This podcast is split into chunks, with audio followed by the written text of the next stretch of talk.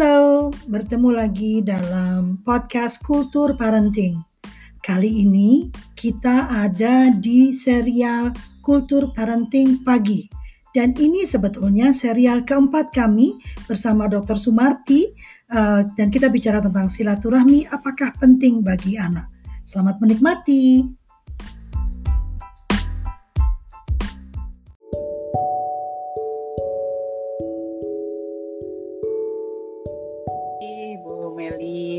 Kak Lovely atas waktunya hari ini ya.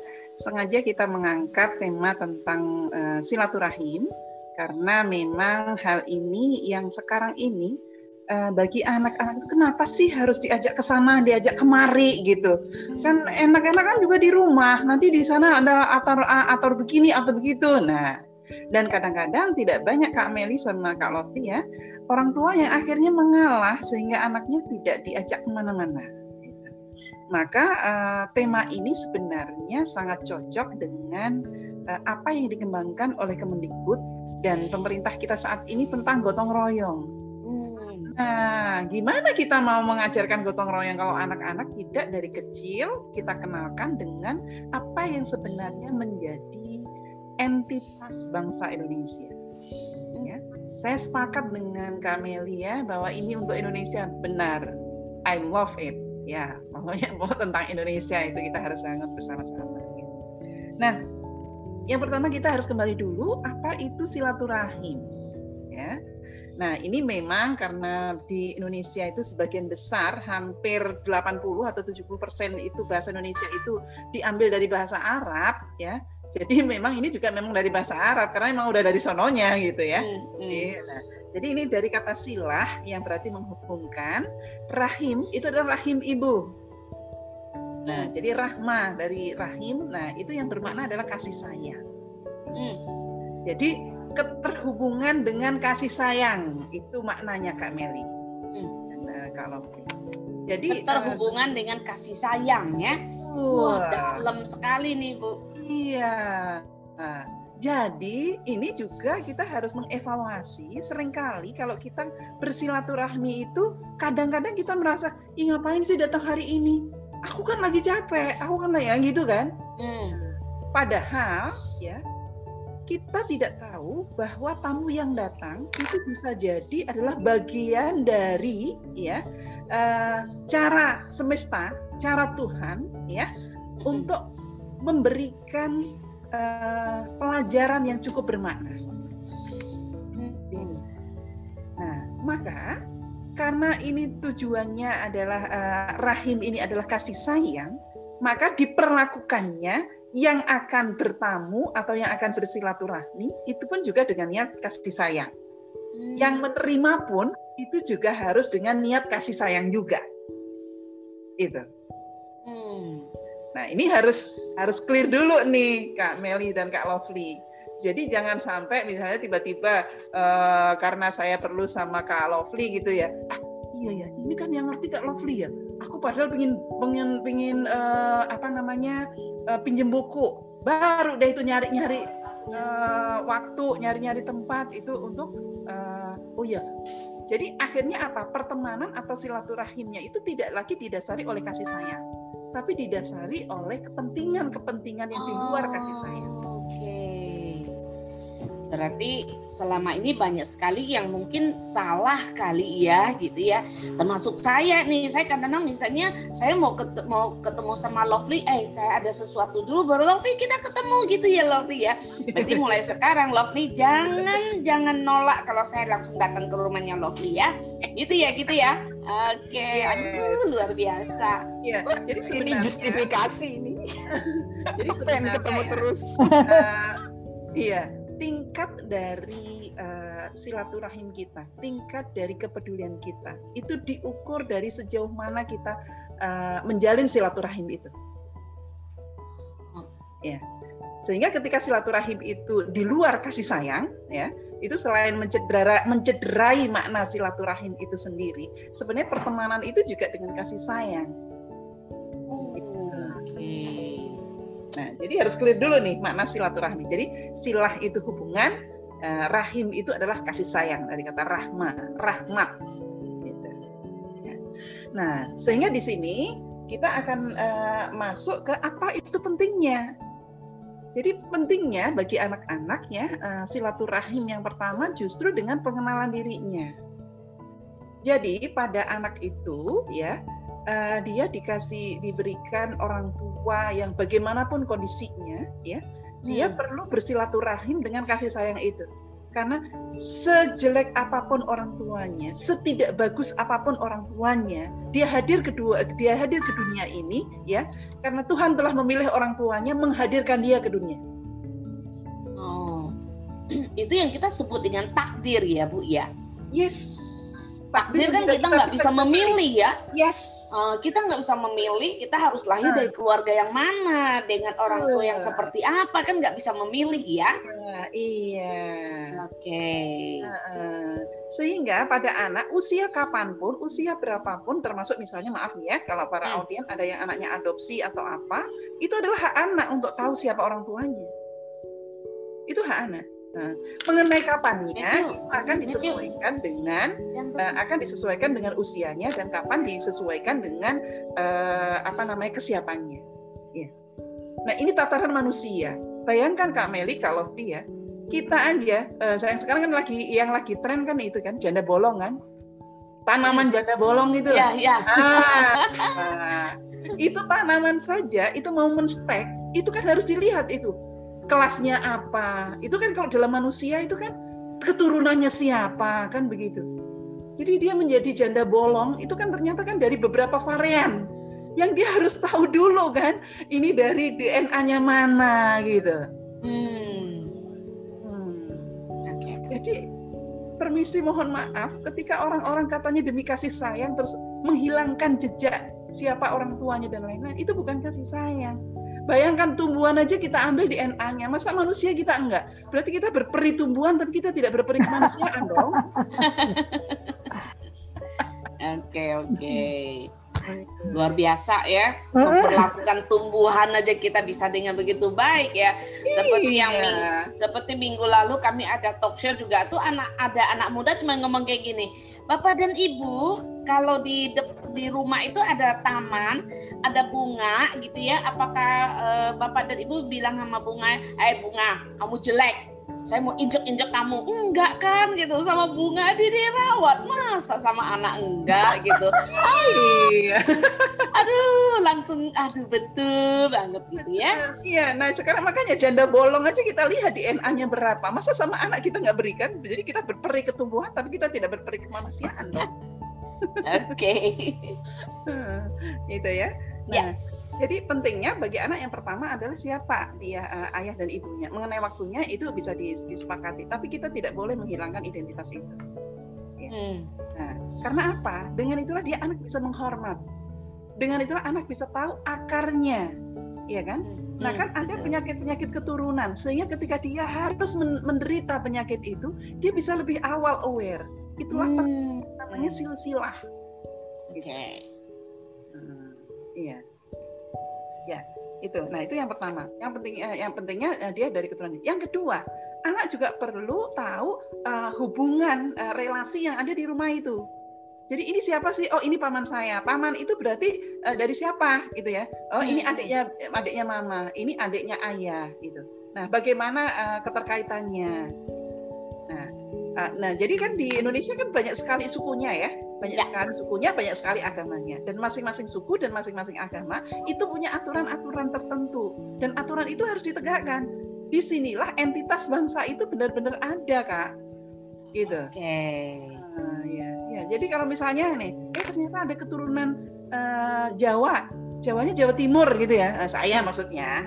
Ya. Iya, iya.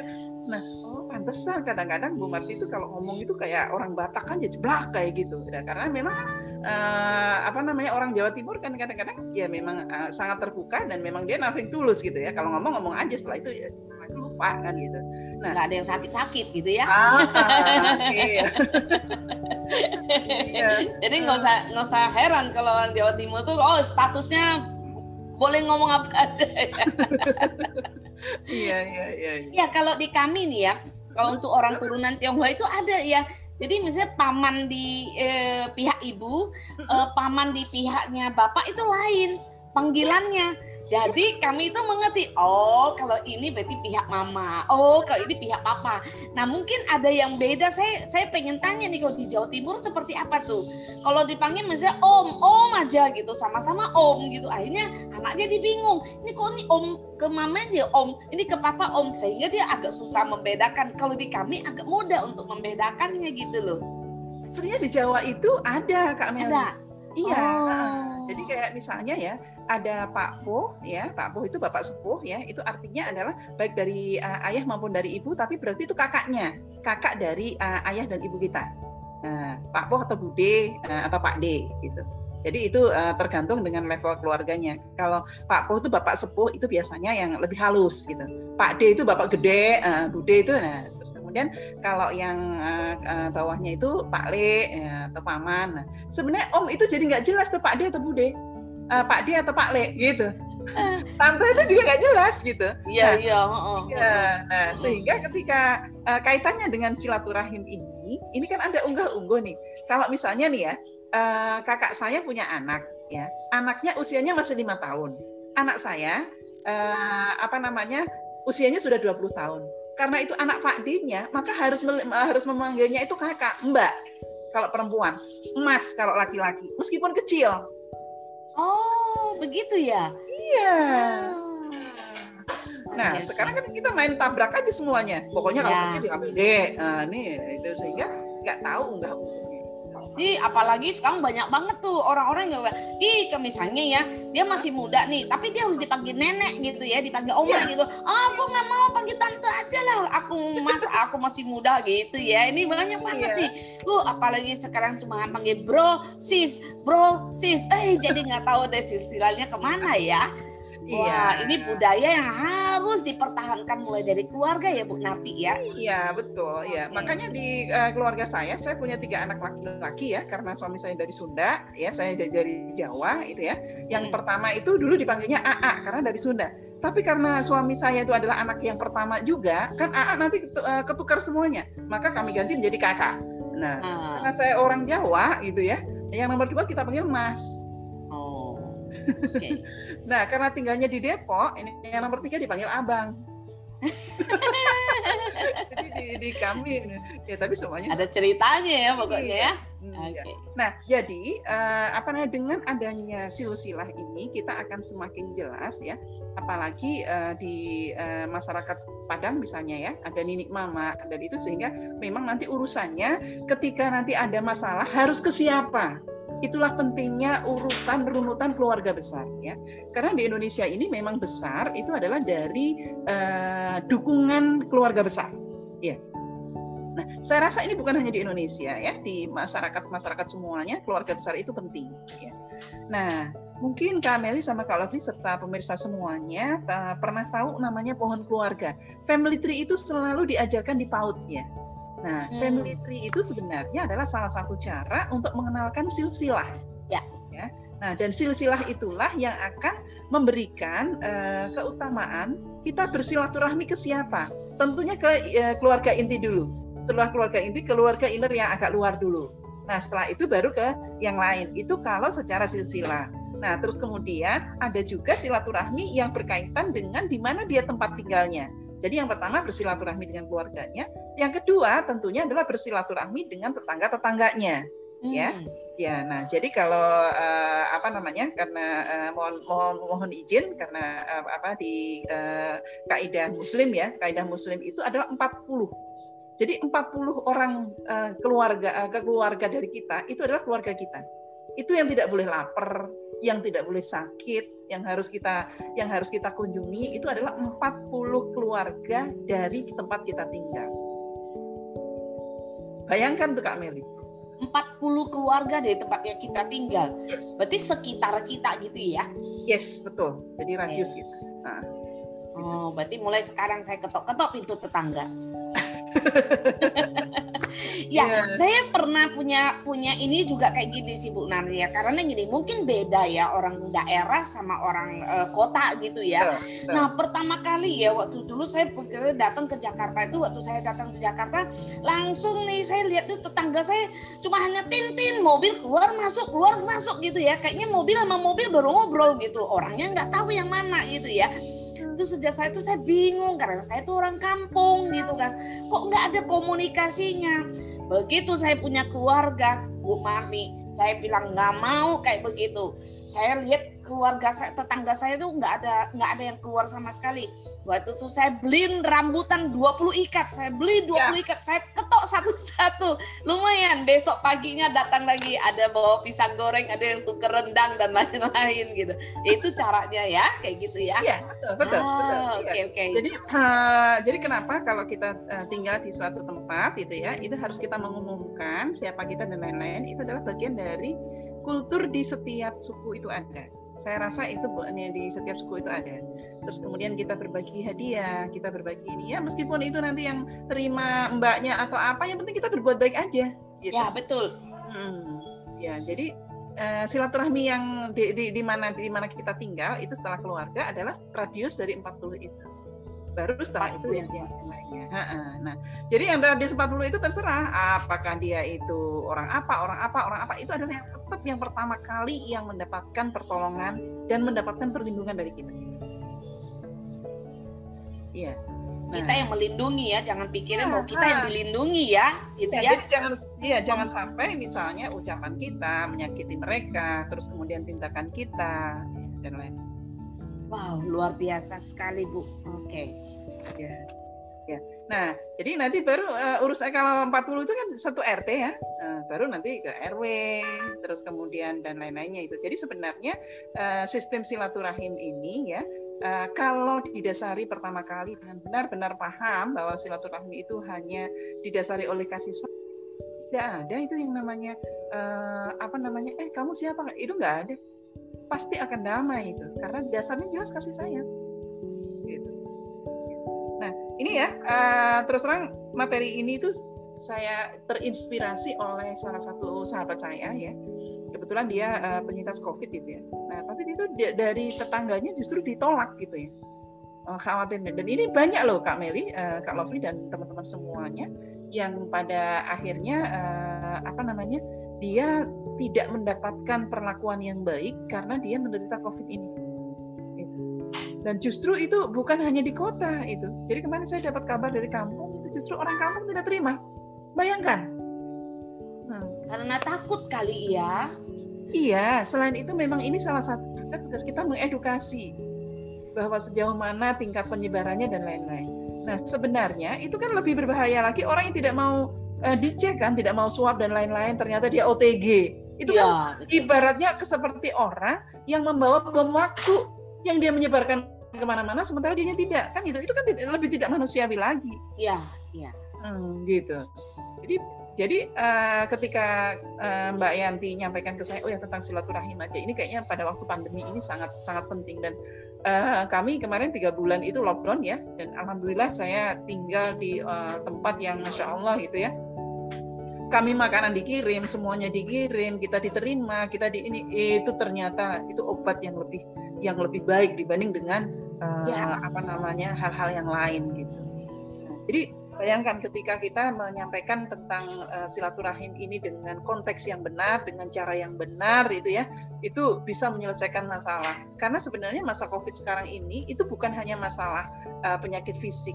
Yang lebih penting itu adalah justru masalah penyakit mental jadi sekarang ini silaturahim kita karena kita tidak bisa saling berkunjung ya minimal telepon, minimal video call, minimal tanya kabar gitu ya. Eh, Kak Meli sedang apa, Bu Yanti dengan apa, minimal WhatsApp itu adalah bagian dari uh, silah rahim tadi. Uh, ya jadi nanti jangan telepon Kak uh, Kak Lovely hanya gara-gara ingin apa gitu ya Kak Meli ya harus dengan kasih sayang. Saya tunggu telepon dari Pak Sumar dari Bu Sumarni ya. Ya, siap.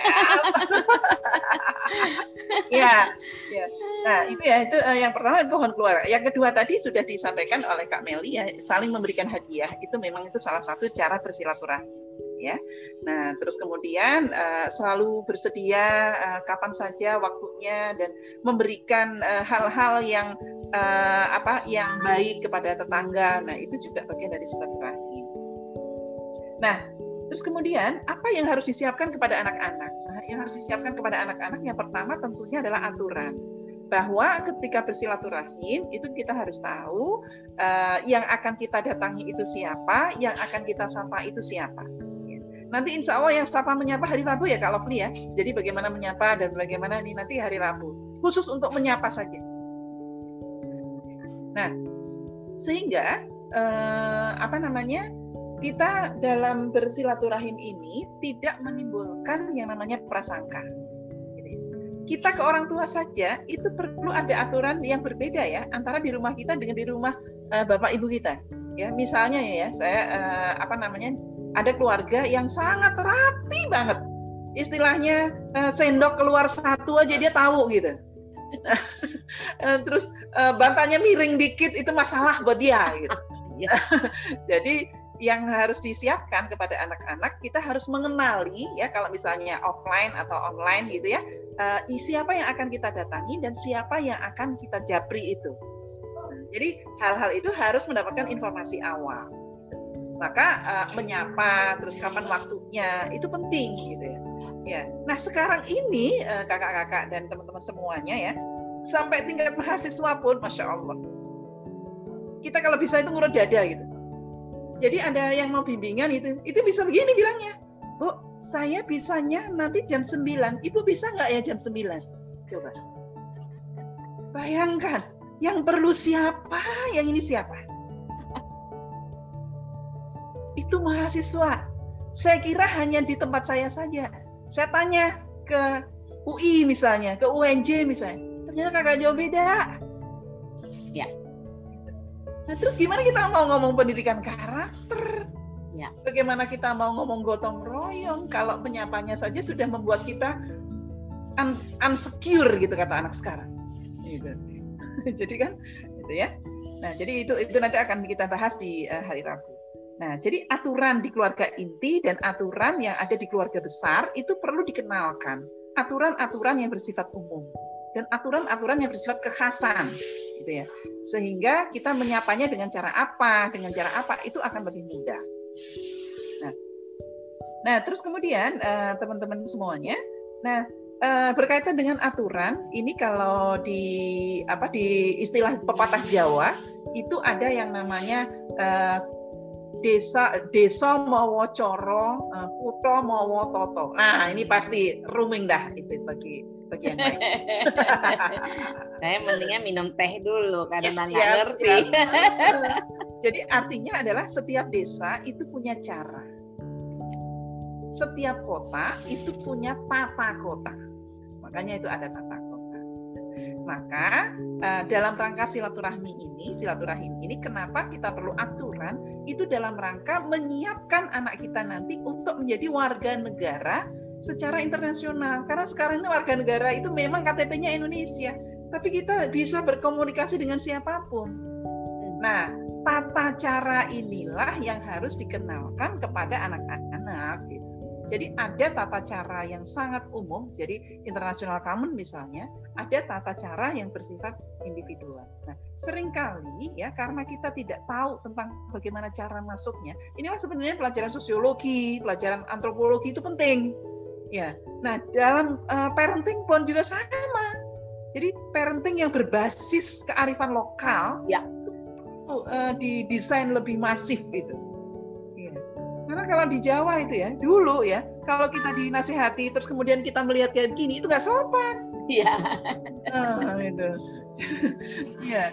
Nah, mungkin saja itu di orang tua orang tua kita, di Pak D kita, Bude kita, atau Mbah siapa, yang siapa itu masih berlaku. Gitu. Nah, anak-anak milenial sekarang, ih kok gitu amat sih kayak gitu. Padahal coba lihat drakor di Korea aja masih ada itu uh, adab-adab, iya.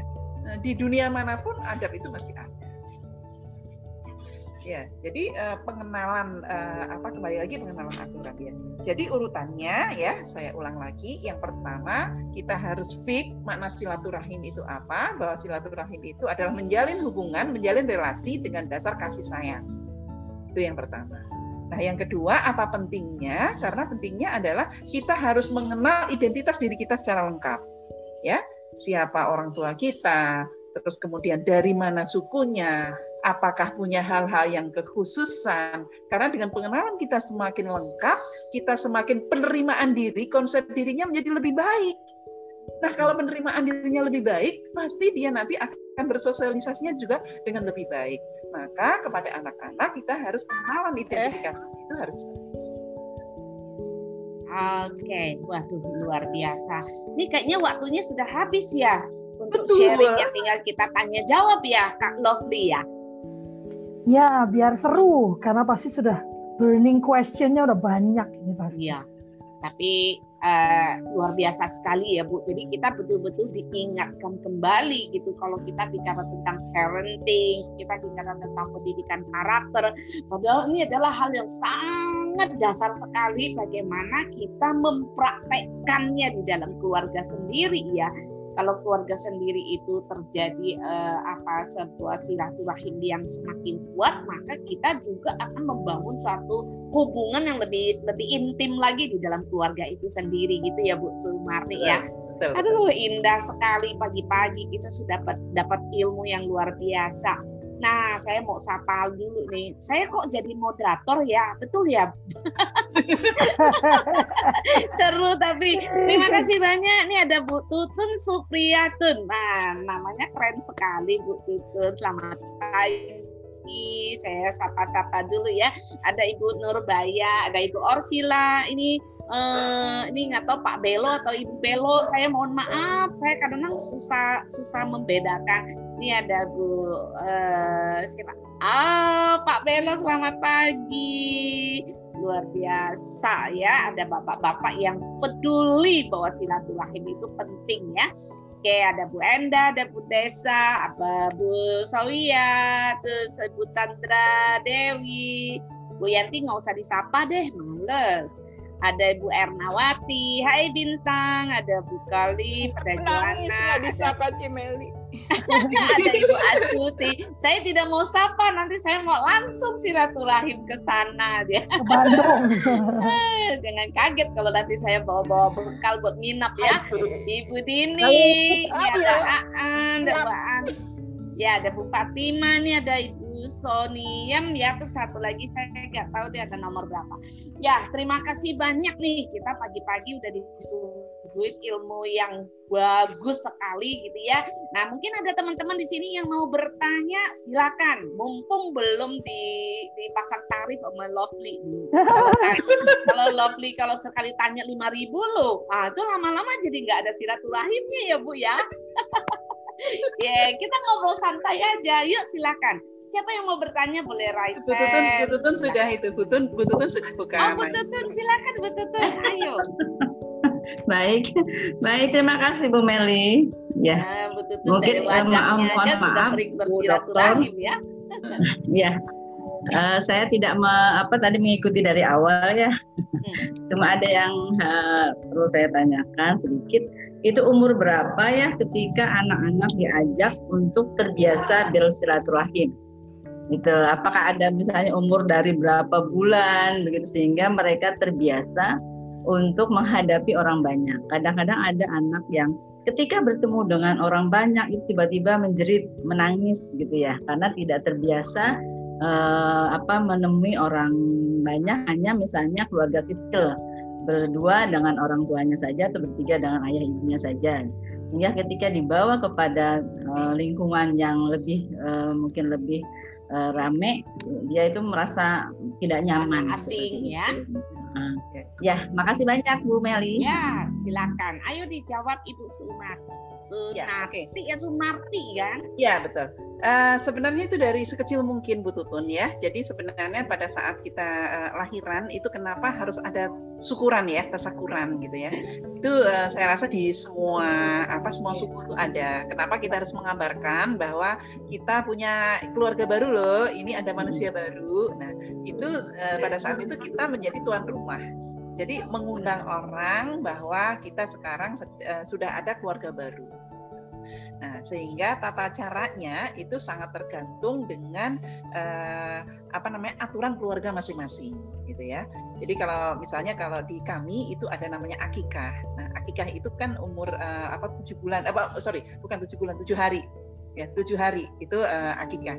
Nah bahkan itu bukan sudah lahir aja pada waktu hamil saja itu ada juga itu tasakuran ketika tujuh bulanan itu. Hmm. Nah itu baik di uh, suku Jawa itu ada tiga bulanan, ada tujuh bulanan, ada sembilan bulanan, ada sitak siti itu ya, ada ini itu sebenarnya adalah semua uh, bermuara pada silaturahim itu.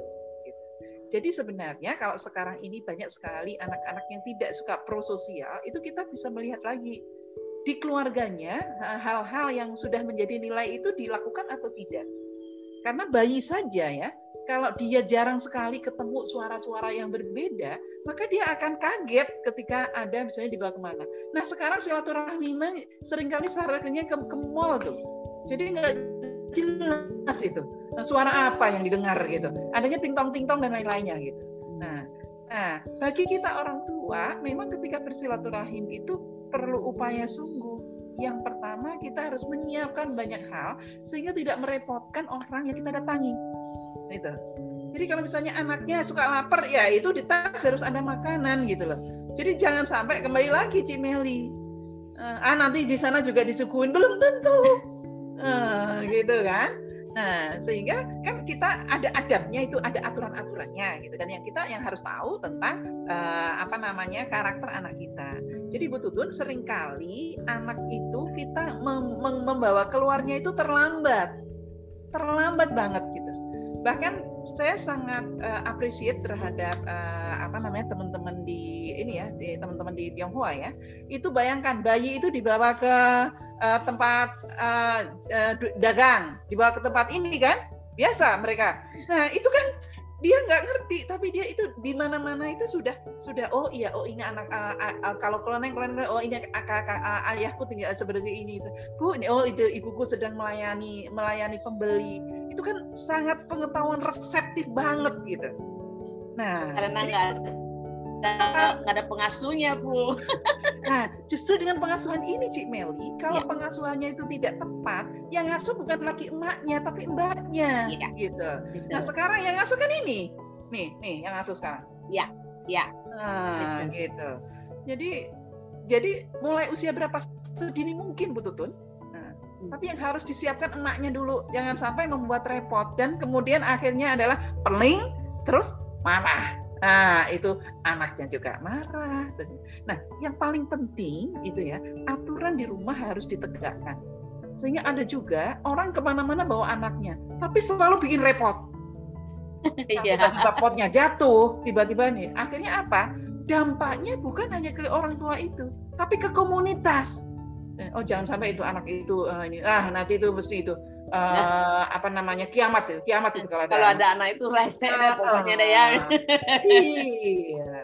Kasihan ya gara-gara oh, ketidakpengetahuan betul. orang tua. Jadi betul. anaknya yang ikut terhakimi jadinya ya. Betul. Nah sebenarnya itu kembali lagi kepada orang tua lagi kak Meli.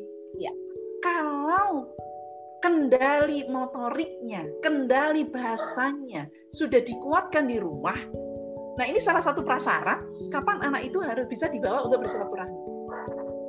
Maka kematangan pendidikan di rumah itu ya. Nah itu juga harus diperhatikan sebelum mengajak anak itu silaturahmi. Gitu. Jadi tentunya adalah ada ada skup-skupnya. Jadi kalau di Montessori itu ada ring satu itu keluarga inti, ada ring dua itu keluarga besar, ada ring tiga itu masyarakat sekitar. Nah kalau Montessori itu membagi begitu Nah, sehingga yang pertama di ring satunya itu harus jelas mana milik anak, mana milik orang tua, kenapa harus ada eh, apa namanya eh, rak-rak tertentu begitu ya. Nah, itu untuk menghargai privasi masing-masing anak. Sehingga nanti ketika bersilaturahim, ada yang namanya dia harus minta izin, dia harus minta jadi kapan waktunya sedini mungkin. Nah bahkan okay. uh, ini kembali lagi ya, uh, mohon mohon izin lagi ya. Sebenarnya uh, di apa namanya di tradisi Muslim itu ya, umur 2 tahun anak itu harus sudah pisah kamar. Hmm. Itu. Nah pisah kamar sehingga apa? Kalau di, dia mau mengetuk kamar orang ke kamar orang tuanya harus minta izin, nggak boleh sono boy. Termasuk orang tua ketika mau ke kamar anak harus ketuk pintu Nah ini kan silaturahim juga kan, akhirnya menghargai hal-hal yang bersifat Bayangkan dua tahun itu. Nah sekarang oh kasihan, ya itulah akhirnya nggak bisa menghormati. Gimana how to respect kalau ya. misalnya Berarti ada perlu juga tega sedikit, tapi tega yang mendidik gitu ya Bu Sumarti ya. Betul sekali. Oke, Bu Tutun sudah sudah bisa terima? Atau ada yang mau ditambahin uh. lagi? Terima kasih banyak Bu Dokter, Bu Meli. Ya, terima kasih banyak Bu. Ya, nih, dokternya ya, doa, baru doa ya. Ini Kak Yanti nih. Ayo, ada lagi yang mau tanya enggak? Silakan. Indah, sudah membuka mic. Halo. Halo. Ya, silakan Bu Enda. Ya. Eh, terima kasih. Eh, saya ingin bertanya eh, kaitannya dengan silaturahim ya. Uh, saya punya anak uh, punya anak tiga ya. Sekarang tapi sekarang sudah besar besar pada saat anak-anak saya kecil memang sudah uh, saya terbiasa untuk uh, saya ajak silaturahim dengan saudara dan teman-teman saya begitu. Tetapi pada saat sekarang sudah dewasa begitu uh, dan uh, apa namanya selalu saya ingin mengajak karena ingin dekat dengan uh, ini memperkenalkan ini teman-teman mama, ini teman-teman papa begitu dengan uh, segala ini alasannya banyak uh, tidak mau begitu loh. Nah, itu yang mungkin menjadi uh, menjadikan masalah harus bagaimana saya mengkomunikasikan kepada anak-anak saya untuk selalu bisa silaturahim begitu. Biar biar silaturahim kami dengan saudara dengan eh, teman-teman uh, akan terus terjalin meskipun kami nanti sudah tua. Jadi akan nyambung terus begitu maksud uh, kami gitu. Itu bagaimana uh, harus menjalin terus uh, komunikasi dengannya sementara anak-anak. Kalau sekarang diajak tuh kadang-kadang agak sulit begitu. Nih itu mungkin pertanyaannya. Terima kasih. Assalamualaikum warahmatullahi wabarakatuh. Makasih Bu Enda. Tuh Bu Sumarti, ini kayaknya problem banyak keluarga ya mungkin juga eh, apa ya kadang-kadang termasuk keluarga saya karena anak-anak itu eh, maksudnya eh, alasannya ada aja gitu ya kalau untuk berkunjung ke tempatnya saudara tuh tanda kutipnya. Nah apa yang harus dilakukan Bu Sumarti?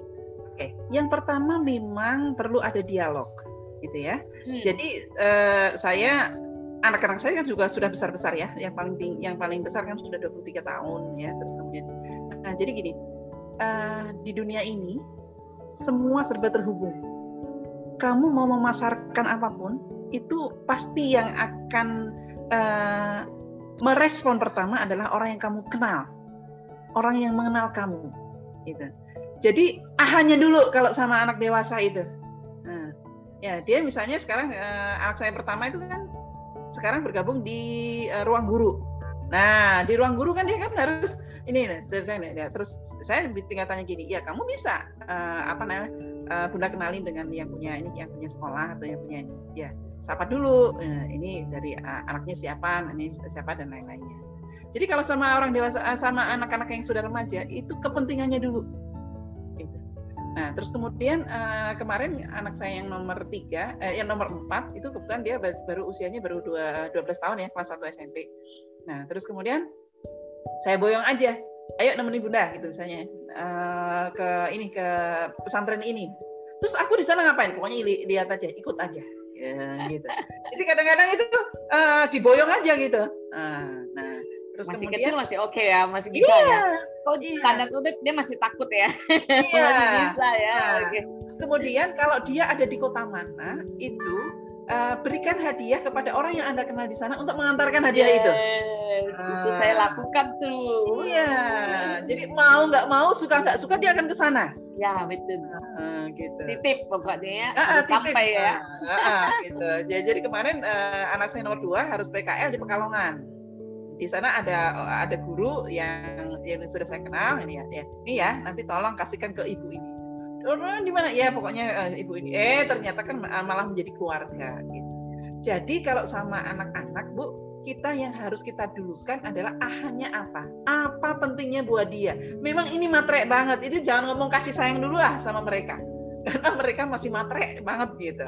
Nah, gitu. Jadi banyak hal, Bu. Nah, terus kemudian misalnya dia suka desain gitu ya. Ya ki- kita kita silaturahim ke keluarga atau ke teman-teman yang punya yang punya kegemaran yang sama. Nah, itu juga pemilihan uh, urutan harus ke siapa dulu bersilaturahim itu juga penting. Supaya dia awalnya mungkin dia lagi ngedumel gitu ya dia lagi kesel tapi nggak tahu begitu ketemu wah cerita tentang desain yang jadi hobinya malah nanti dia minta minta ke sana gitu ya Betul sekali. Jadi kita harus mengenali betul uh, apa namanya potensi pada anak. ya Ya anaknya nggak suka pertanian ya jangan dibawa ke kebun lah. Ya, itu Bu, Bu Sumarti itu mengenai eh, apa ya tentang titipan nih kalau dia keluar kota. Ini juga terjadi ya pada anak-anak kami.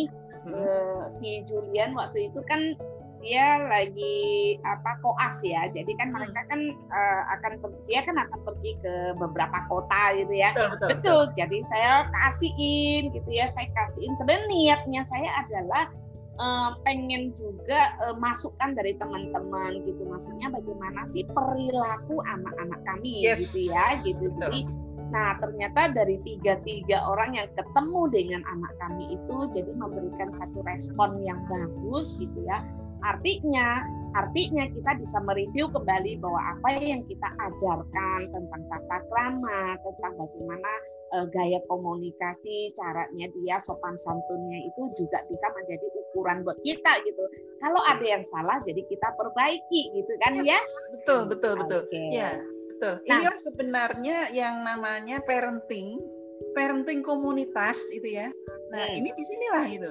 Nah, Jadi maksud maksudnya di Indonesia ini yang namanya gotong royong itu ya gotong royong ngasuh bareng-bareng anak kita Ah, gitu loh. Iya, katanya butuh satu orang kampung untuk mendidik satu Ah, orang anak ya. ah. Nih, kita ada yang menarik nih. Saya pengen ngobrol juga sama Kak Lovely nih. Kak Lovely minggu lalu cerita sama saya gitu kalau anaknya nih ya, kalau misalnya kalau ketemu sama saya, nah saya jadi pengen banget udah ke rumahnya Kak Lovely itu. Pasti tenang nih, anaknya akan tanya, tante, tante dari mana, tante mau makan apa gitu. Saya tadi harapnya kayak gitu, tapi sekarang nggak mau lah. Nanti saya kalau datang saya bawa bekal sendiri aja ah. Oke silakan Kak Lovely. Masih di mute. Ya, terima kasih Kak Meli. Saking semangatnya sampai di mute. Sebetulnya eh, apa eh, eh, saya mengharapkan banyak teman-teman yang berbicara, saya nggak usah bicara gitu ya. Eh, cuman kalau saya memang karena anak-anak saya hiperaktif, dua anak saya hiperaktif Bu Sumarti. Iya, iya. Eh, Jadi eh, kata-kata itu tadi yang Bu Sumarti bilang, waduh ini eh, apa eh, anak tit gitu ya, anak, ya itu sering dilakukan kalau kalau uh, berkumpul dengan keluarga besar sehingga memang yang saya lakukan saya menunda saya menunda uh, kegiatan bersilaturahim hanya kalaupun yang datang ke rumah itu datang ke rumah saya sudah wanti-wanti. Ada perkataan yang Mm. tidak boleh diucapkan ada sikap-sikap yang tidak Mm. boleh dilakukan. Jadi saya sudah deal dulu. Kalau tidak terasa berat apalagi kalau dengan orang yang lebih tua ya biasanya kan tersinggung ya. Iya, saya betul. juga orang Jawa.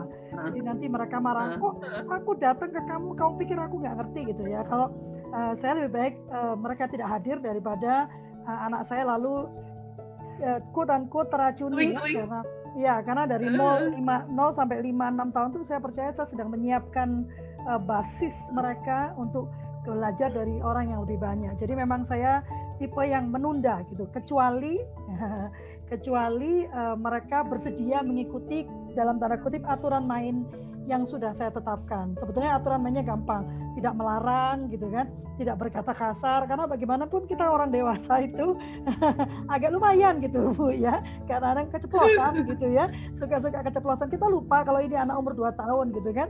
Ya kan? Nah, eh nggak boleh ini, nggak boleh ini, eh nggak boleh itu dong, eh jangan pegang itu, eh jangan pegang uh, itu gitu ya. Uh, atau enggak, oh ini anak ya pasti nggak pernah diajari mamanya, anak kurang gitu kan? Itu sering ter tercetus itu kan? Atau jangan nakal kamu, nah itu kan kata-kata negatif yang saya tidak mau mereka dengar sampai dia 6 7 tahun. Ini banyak gitu. sponsor nih, pesan sponsor di sponsor lewat. kamu biasa di kantor di dalam ruangan kan ada, ada, ada ruangan. Enggak, soalnya ini lagi ada sedikit perbaikan. Oh, Oke, okay. ya, ya terima kasih ya, banyak. Ya, Luar biasa ya Kak Lovely bisa sampai mempersiapkan sampai sampai sedemikian ya. Kalau saya bilang jangan datang besoknya lagi bisa saya kena blacklist dari keluarga.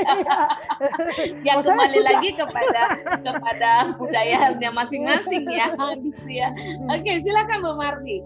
Ya, eh, itu pilihan Kak Lovely. Jadi memang bukan hanya itu. Jadi saya itu masih ingat betul di keluarga ini kan anak saya kan laki-laki kan alhamdulillah ya eh, nggak uh, ada yang diem gitu. Jadi tiba-tiba bisa um, apa main bola potnya jatuh tar gitu. Ya apalagi kami di komplek yang memang uh, apa namanya yang deket-deket. Nah, itu biasanya memang kita yang harus nyiapin kak. Kita lah yang akan mendesain itu jadi uh, harus mencari pot yang sama, terus mengantarkan ke sana, meminta maaf itu.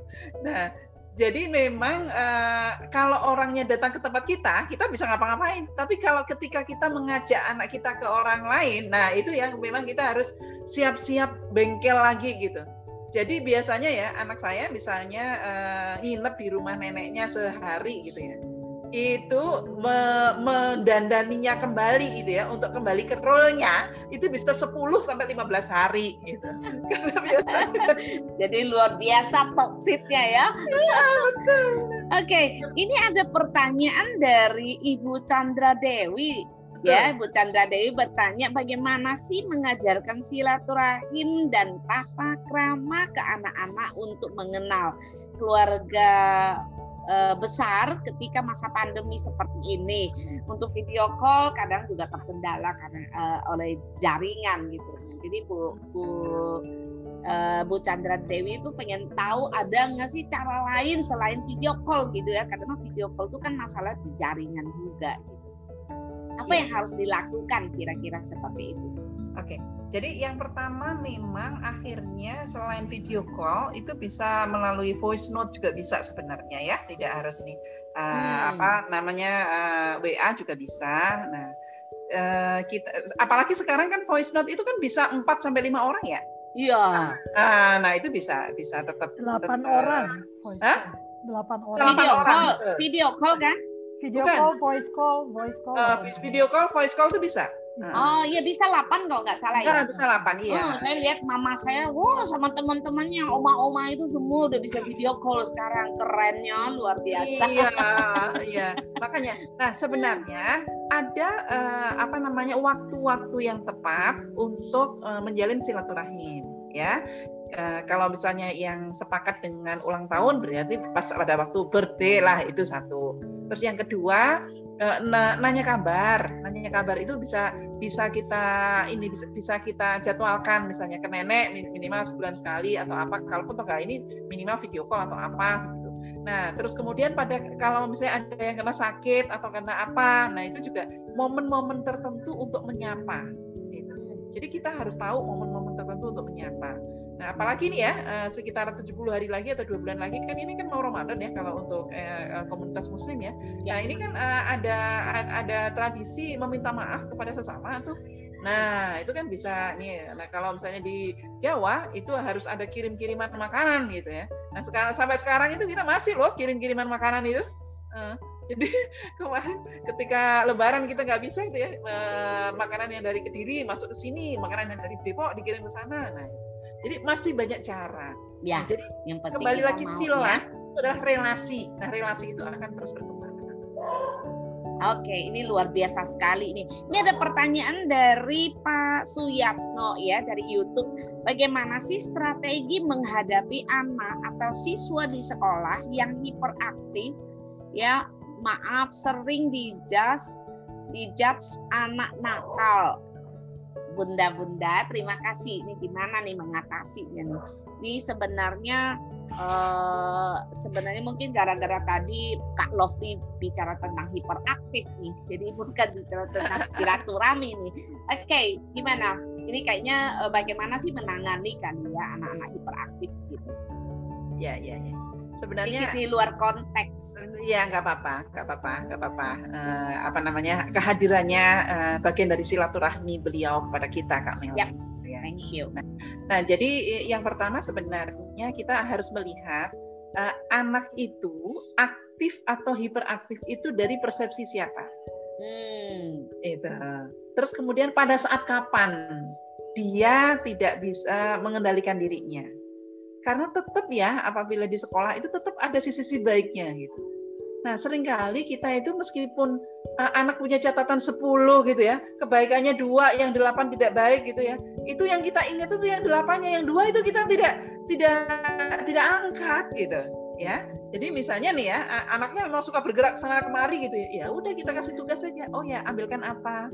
ambilkan apa? Kan dia happy itu happy ya. Nah, iya. Jadi orang itu silaturahmi juga ya berarti ya. Dia iya. silaturahmi sama gurunya sama temennya iya, ya. iya. Oh ini bagus nih Pak Pak Yatno gitu yang hiperaktif itu gitu supaya tetap ada silaturahmi tapi mungkin dikasih sedikit not yang berbeda kan ya. Iya betul. Nih, Uh, uh, terus nih kamu kasih ke sini gitu ya suruh dia nganterin terus ada sedikit notes notesnya yang berbeda supaya anak itu tahu bahwa oh dia ada ada dapat feedback yang bagus dari temennya gitu. Iya. Oke ada lagi ini yang di sini yang hadir di sini. Nah, ini ada Pak ada siapa nih? Ini Bu Orsila baru masuk. Dia tadi di YouTube bilang mau bertanya. Ternyata dia masuk. Mungkin dia masuk mau bertanya oh, langsung. silakan, silakan. Bu Orsila, Ibu. silakan Bu Orsila. Waktu kita Ayo, Bu Orsila. lagi Hah? Waktu kita tinggal lima menit. Oh lima menit, ayo cepet sekali waktunya. Iya.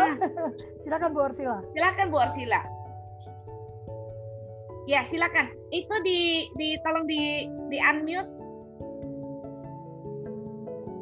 nggak kedengaran uh, di di di unmute oh ya mohon mohon maaf mohon maaf silakan ya, selamat pagi ya selamat pagi semua ya ini Bu, Ibu Orsila dari mana Bu Orsila saya dari ini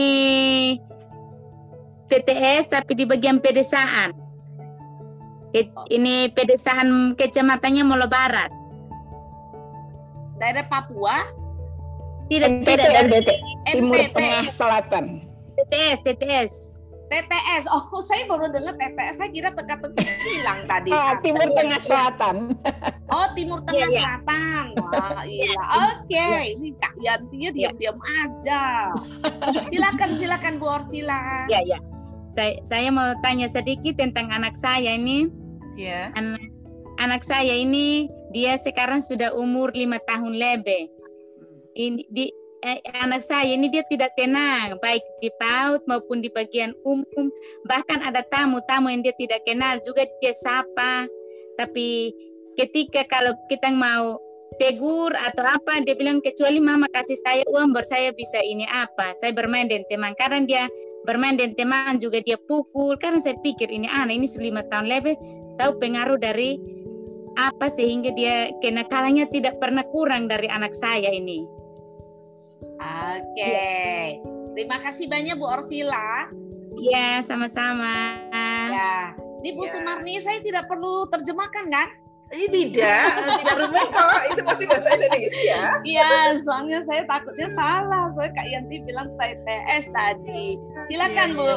Bu ya. Sumarni. Ini bercanda dikit ya, biar ya, kita ya, relax. Bu Orsila berarti itu ke, uh, kabupaten mana? Uh, Timur. Kabupaten uh, Kabupaten Timur Tengah Selatan. Oh, Timur Tengah Kecam Selatan. Iya, Kecamatan Molo Barat, bagian pedesaan. Oh, Oke, okay, baik. Terima Tuh, kasih. Ya.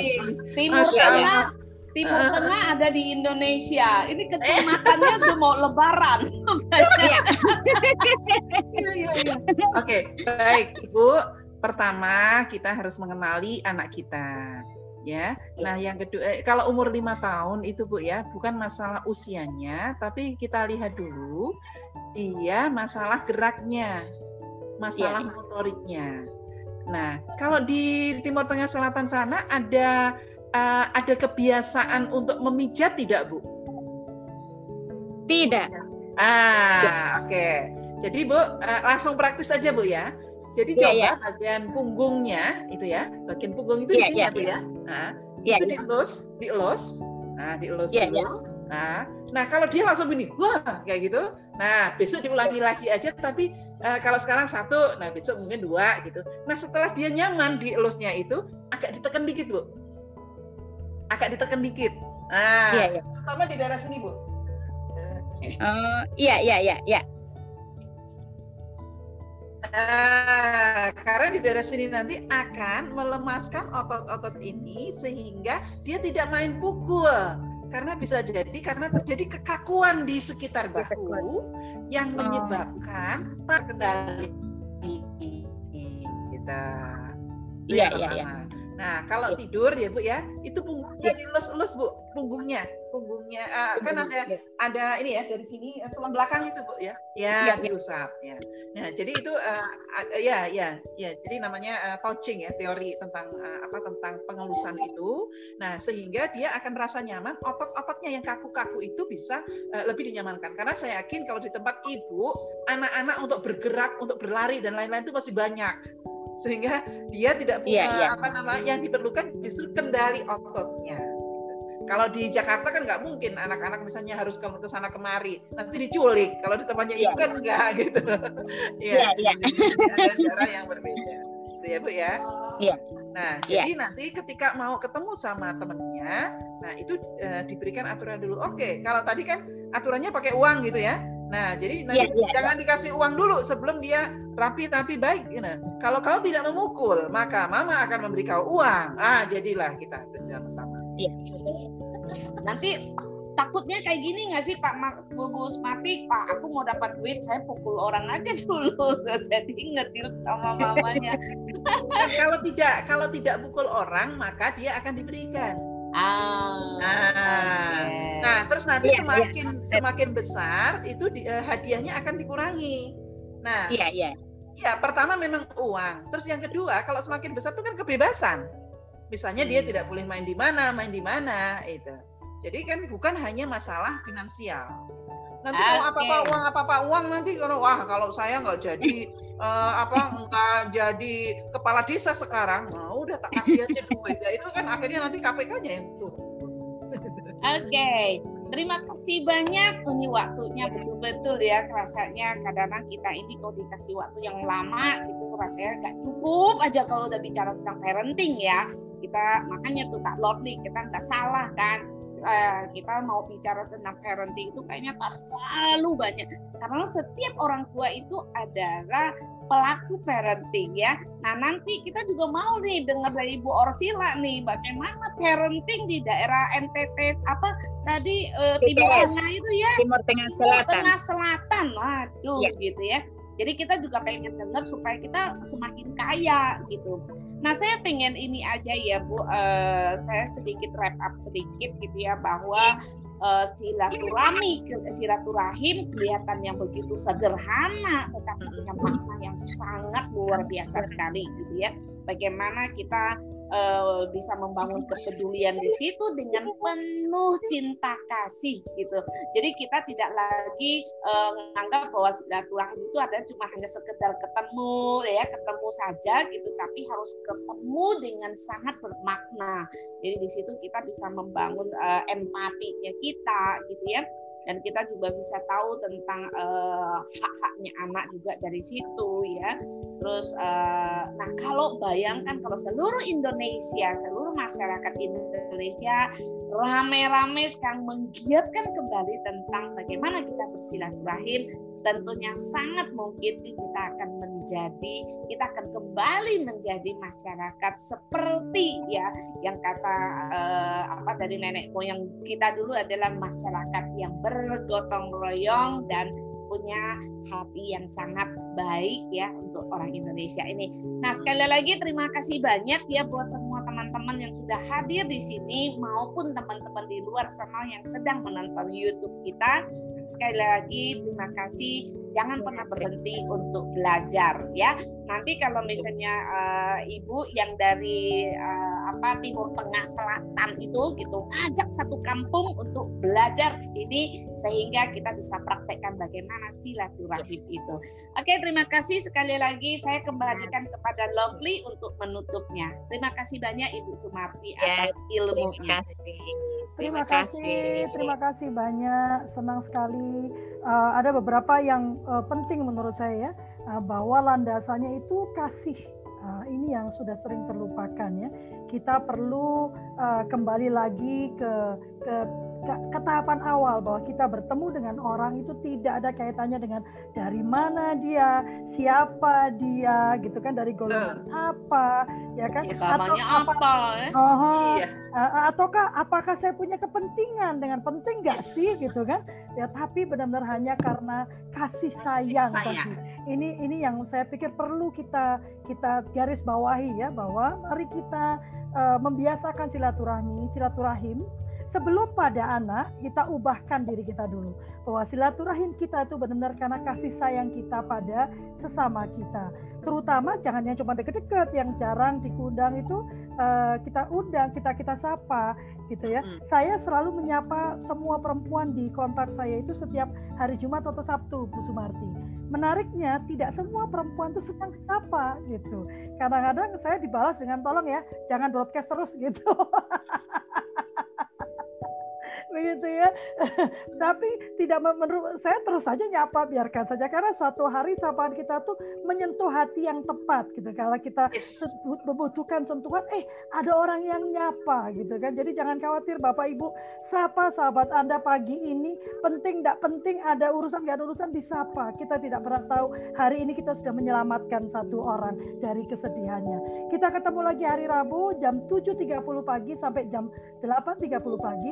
Menurut saya gerakan ini sangat penting, jadi saya mohon teman-teman untuk membantu saya membagikan link. Bagikan saja. Ini kegiatan free, tidak ada keuntungan apa pun bagi saya. Saya hanya ingin meneruskan apa yang Kak Meli Kiong katakan bahwa ini lovely, kita perlu bergerak ini.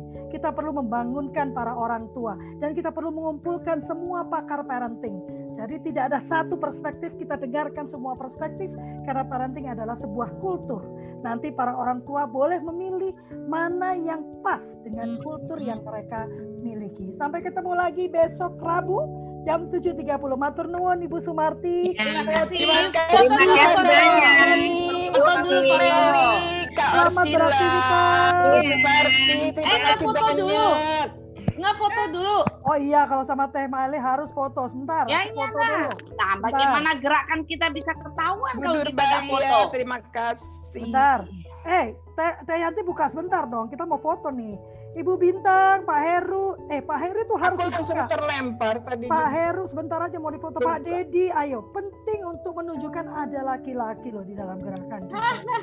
ayo Pak Dedi. Pak Dedi, Pak Heru. Tadi ada Pak Heru sebetulnya. Kita foto ya. Satu, dua, tiga di. Oh ya, kita ya. punya Telegram grup ya. Silakan bergabung di Telegram grup ya supaya ya, Kak, ya, Kak Lovely nanti uh, siang saya kirim materinya ya Kak Lovely ya. Siap, Karena setelah siap. ini saya harus masuk kelas lagi. Ya, Bu Sumarti nanti saya uh, saya add ke Telegram grup ya. Terima kasih. Terima kasih. Bu Sumarti, saya juga mau nanti saya mau ajak untuk IG live ya Bu Sumarti ya. Iya. Ya, Bu Oke. Okay. Kak Temeli. Siap. Bye bye. Sampai Terima kasih semuanya. Ya, sama-sama. Ya, Mas Dadak. Mudah-mudahan tidak salah. Terima kasih.